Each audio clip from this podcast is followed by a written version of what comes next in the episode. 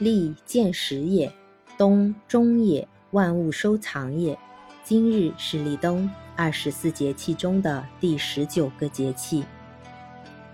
立冬有三候：一候水始冰，立冬时水上开始结冰，但只是初凝，并不坚固。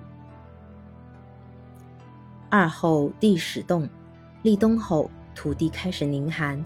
而薄薄的冰面下却酝酿着生机。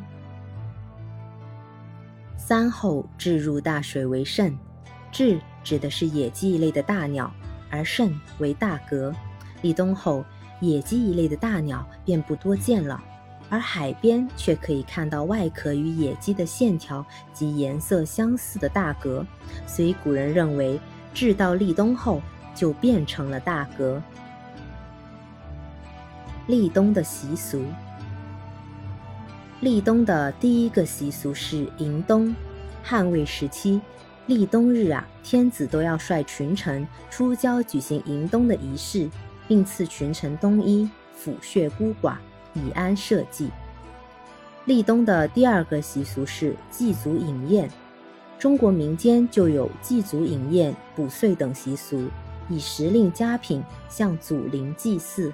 以尽身为子孙的义务和责任，祈求上天赐予来年的丰收，农民自己亦可以获得饮酒与休息的酬劳。立冬的第三个习俗是拜冬，也叫贺冬。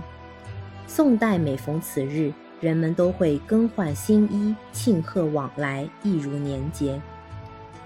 清代时，士大夫家拜贺尊长，有交相出夜，姓名男女啊，亦必跟先衣以相依，谓之拜冬。立冬也意味着平时上不起学的孩子有了进冬学堂的机会，穷人的孩子为家中分忧，春耕秋收都需要帮忙，到农闲时节，孩子啊就终于有机会可以进学堂认字。脱离睁眼瞎的苦海了。立冬是最寒冷的季节，然而冬日里也有温暖。一杯热茶，就着暖阳，就是美好时光。两三好友对雪小酌，亦是心中的温暖。